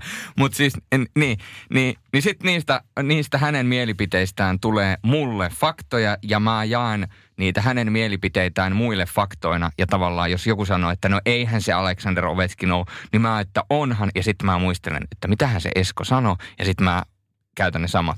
Joten t- t- näillä on myöskin tällainen vaikutus. Niin ja sitten sä, sit sä perustelet just sen sille, mitä to, joku toinen on sanonut. Juuri näin. Ja, ja, ja, ja sitten loppu, loppujen lopuksi mietitään, onko sä edes itse tarkistanut niitä faktoja? Niin, eli, sä loppu, niin, eli oletko sä loppujen lopuksi itse edes sitä mieltä? Niin. Ethän sä ole, kun sä oot, jonkun, sä oot kopioinut jonkun toisen mielipiteen ja käytät toisen mieli, mielipiteen mukana tulevia faktoja omana mielipiteenä. Just näin, tai mitä jos siellä Seppäsen kästissä on ollut, että Alexander Ovechkin tekee vaikka, heitetään nyt hatusta 0,68 maalia per peli. Jos siellä onkin ollut vaikka pilkkuvirhe, se onkin 0,068. Mm. Että onko sä ottanut, ja sekin, että en mäkään ole niitä faktoja niin kuin kattonut. Kyllä sä tiedät. Mutta kyllähän mä nyt sen tiedän, että Alexander Ovechkin on kaikki aikojen paras. Mm. Mm. Mutta tossakin just se, että to, tavallaan näillä on tosi paljon valtaa näillä, joilla on niin kuin, ää, paljon seuraajia, jotka on tunnettuja urheilijoita ja muuta. Ja siinä mielessä, kun – ne sitten alkaa tekemään niitä sponsorisopimuksia ja muita, niin tota, heidän pitää myös ymmärtää sitten se, että, että tota, tavallaan se valta, mikä heillä on ja miten he voi vaikuttaa ja sillä on merkitystä oikeasti, että mitä ne sanoo ja mitä mieltä ne on. Ja ne vaikuttaa sillä tavalla yhteiskuntaa sitä mä toivoisin, että ihmiset oppis myös katsoa kriittisesti heidän tota, sanomisia ja sitä mielipiteitä, että pystyttäisiin katsoa, että ei se välttämättä olekaan noin. Ja sitten tähän loppuun, niin täytyy myöskin aina erotella, että on olemassa monilla ihmisillä kaksi eri minää, joillakin jopa kolme eri minää. Mä en tiedä, mikä se kolmas tähän hetkeen on, mutta on someminä ja sitten on, tai ajatellaan mediaminä ja sitten on tämä ää, siviiliminä. Esimerkiksi vo, voisin kuvitella, että en ihan täysin somessa – mediassa tai ylipäätänsä omassa podcastissäkään ihan täysin ole samankaltainen kuin mitä olen esimerkiksi kotona turva, turvattujen seinien sisällä, turvallisten seinien sisällä. Niin minkälainen teillä on? Älä nyt tatu, tatu somebrändi murenee, mutta... Jääkaapista paljastuikin Rainbow, jotka halpis Olen seurustellut jo 17 vuotta tässä ja... Minulla on oikeasti kahdeksanvuotias lapsia. Niin, mutta... Siis, mä, mä ehkä näen sen jotenkin semmoisen niin kuin... Siinä on paljon samaa, mutta sitten siinä on tietyt ominaisuudet, jotka näkyy ehkä vahvempana. Mm. Tai mitä mm. tuodaan mm. sitten esiin. Että jos, jos mä Twitterissä heitän läppää, niin ei se tarkoita sitä, että mä himas koko aika heitän läppää. Mutta mm. mut tietyllä tapaa yrittää, niin kuin varmaan automaattisesti tuo joitain puolia esiin. Tuo, että on kiinnostunut urheilusta tai – vastaavaa. Et, et Korost, esi- korostuu ne tiedot. Niin, että esimerkiksi mm. jos mä mietin, jos mä jossain temppareista tai ensitreffit alttarisarjasta viittaa, niin en mä silti mun kavereiden kanssa niistä puhu sanaakaan. Mm. Niin, eli tavallaan tämä someminä seuraa paljon sellaista asiaa, mitä sä et seuraa oikeasti niin kuin sun siviilielämässä periaatteessa kavereiden kanssa. Joo, ja sitten siinä oli itse asiassa just, mä kävin tuossa Keski-Uusimaa-lehti, halusi tehdä haastattelun musta silloin, kun oli tämä Saara Aalto-keissi, kun eksyin runon kautta iltasanomia loppujen lopuksi. Ja siinä oli just, mä sanoin siihen sitä, että, että someen mä pistän paljon semmoista, mitä mä en kavereiden kanssa käy millään tavalla läpi. Että se on, se on jotenkin niin kuin mulle vähän semmoinen täysin eri maailma. Vaik, vaikka se on niin kuin tietyllä tapaa, mä oon siellä, mutta mulla on paljon semmoisia juttuja, mitä mä pistän sinne, mitä mä en niin kuin, vaikka mun parhaille kavereille niin kuin viittis sanoa. Et se, se, on tosi hämmentävä, että et ehkä mä jotenkin itse koen jonkun Twitterinkin semmoisena, että se on vaan minä. Ja se on vähän mun semmoinen niin kuin juttu, mihin mä puskin asioita silleen, että ehkä jonkun verran ajattelisin, että siinä ei ole niin paljon kuuntelijoita, vaikka niitä kuitenkin on. Mutta se on, ky- kyllä mä huomaan siinä niin kuin jonkin verran ero. Sama persona on taustalla, mutta jotkut asiat korostuu aika paljon enemmän. Eli voiko melkein erotella jopa niin, että sä käytät somea sellaisena kanavana, että sä pusket sinne sellaisia asioita, mitä sä et halua ehkä sun lähipiirin kanssa jutella tai mitä sä et halua niille sanoa ja tavallaan sä voit sitten someen ne toisen persoonan kautta heittää. Siis, siis tietyllä tapaa joo, mutta sitten mä kuitenkin tiedän, että, että läheiset frendit, sukulaiset, ne kuitenkin lukee ne. Mm. Että onhan se sinällään ironista, että jos mä en halua niille sanoa asiaa X, mutta mä painan sen Twitteriin ja mä tiedän, että ne lukee sen sieltä. Niin. Eli periaatteessa se on myöskin tietynlainen virtuaalinen päiväkirja. Joo, mm. mä, mä just muistaakseni joskus twiittasin, että Twitter on henkilökohtainen päiväkirja ja kukaan muu ei saa lukea, mitä tänne laitetaan. mm. Mutta kyllä se niin Twitter määrittelee hyvin paljon esimerkiksi sitä, että kun siellä on se merkkirajoitus, vaikka se on nyt kasvanut, niin en mä pääse tavallaan siellä tuomaan mun persoonaa esiin. Mm. Mä oon ihan erilainen kuin tota, ihan livenä kuin siellä Twitterissä.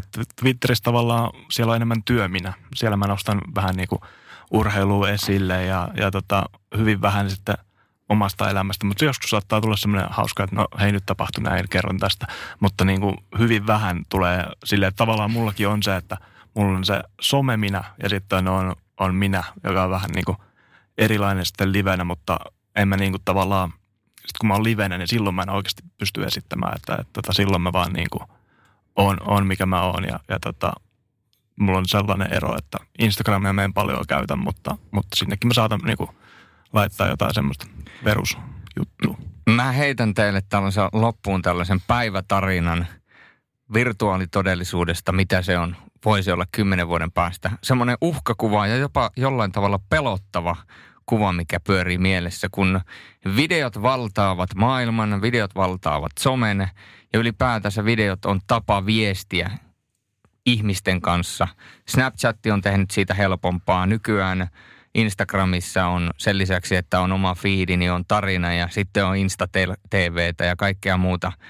Niin miettikää, mikä uhkakuva siinä on, että joku päivä Twitter, mitä Tatu Virtanen niin kovasti rakastaa ihan noin jollain tavalla, varmaan jopa vihaa, viharakkaussuhde, niin Twitteristä muuttuu videomuotoinen, jossa kaikki keskustelut käydään niin, että sen tweetin sijasta ihmiset lähettää oman pärstän videona ja puhuvat siinä puhuvana päänä oman mielipiteen. Ja sitten me katsomme niitä videoita tuolla kuulokkeen päässä paikallisessa metrossa tai, tai kuppilassa ja sitten me laitamme oman videon siihen. Ja sitten ihmiset tappelee toisiansa vastaan kasvotusten. Mutta siinä on vain yksi ongelma. Mm. Sitten sinne tulee raumalainen keskustelija, niin kukaan ei ymmärrä, niin se todennäköisesti mä, Mä en, lähde tohon, mä en lähde tohon ollenkaan mukaan. Mä faksin tuolta operosta. Otatko se IFK vanha? Joo, mä, jos se olisi vielä vapaana, niin... Ei, mutta sitten siinä käy varmasti silleen, että sitten katsotaan vaan se naama ja sitten perustellaan sillä, että katsotaan videoa. Joo, siis sen takia mä oon Twitterissä. Oh. Ja sen takia mä oon podcastissa. En mä mene telkkariin tai mihinkään niinku IG. Joo, mutta siis, tällä naamalla. Niin. Some, siis tiivistetys vielä viihdyttävää, sitähän se on. Se on tässä tämänkin lähetyksen aikana kuultu. Sieltä tulee hyvää tietoa nopeasti, mutta aina sellainen pieni varaus pitää olla kaikkeen, mikä siihen, mihin siellä lähdet mukaan. Että, mutta tämän kun pitää mielessä, niin, niin kyllähän se vaan on, kyllä se on meidänkin työssä. Se on ihan hiton tärkeä some. Ja mun mielestä tämä jakso kuvasti niin kuin somea, keskustelupalstaa, jollain tavalla Twitter-keskustelua, kun mietitään lähtökohtaa. Me olemme urheilupodcasti, joka puhe, puhuu käytännössä urheilusta, urheiluun liittyvistä ilmiöistä, asioista ja tällä kertaa some. niin se, että kuinka jumalattoman kovan ralli tästä sitten loppujen lopuksi tuli, kuinka kauas lähdettiin oikealta polulta, käytiin ties missä koukkua ja loppujen lopuksi eksyttiin täysin siitä aiheesta, minkä alun perin kirjoitettiin tuohon käsikirjoituksiin. Ja sitähän se some, Twitter ja ennen kaikkea keskustelupalstat parhaimmillaan ja pahimmillaan on. Aika tyhjentävä. Kiitos ja hyvää yötä.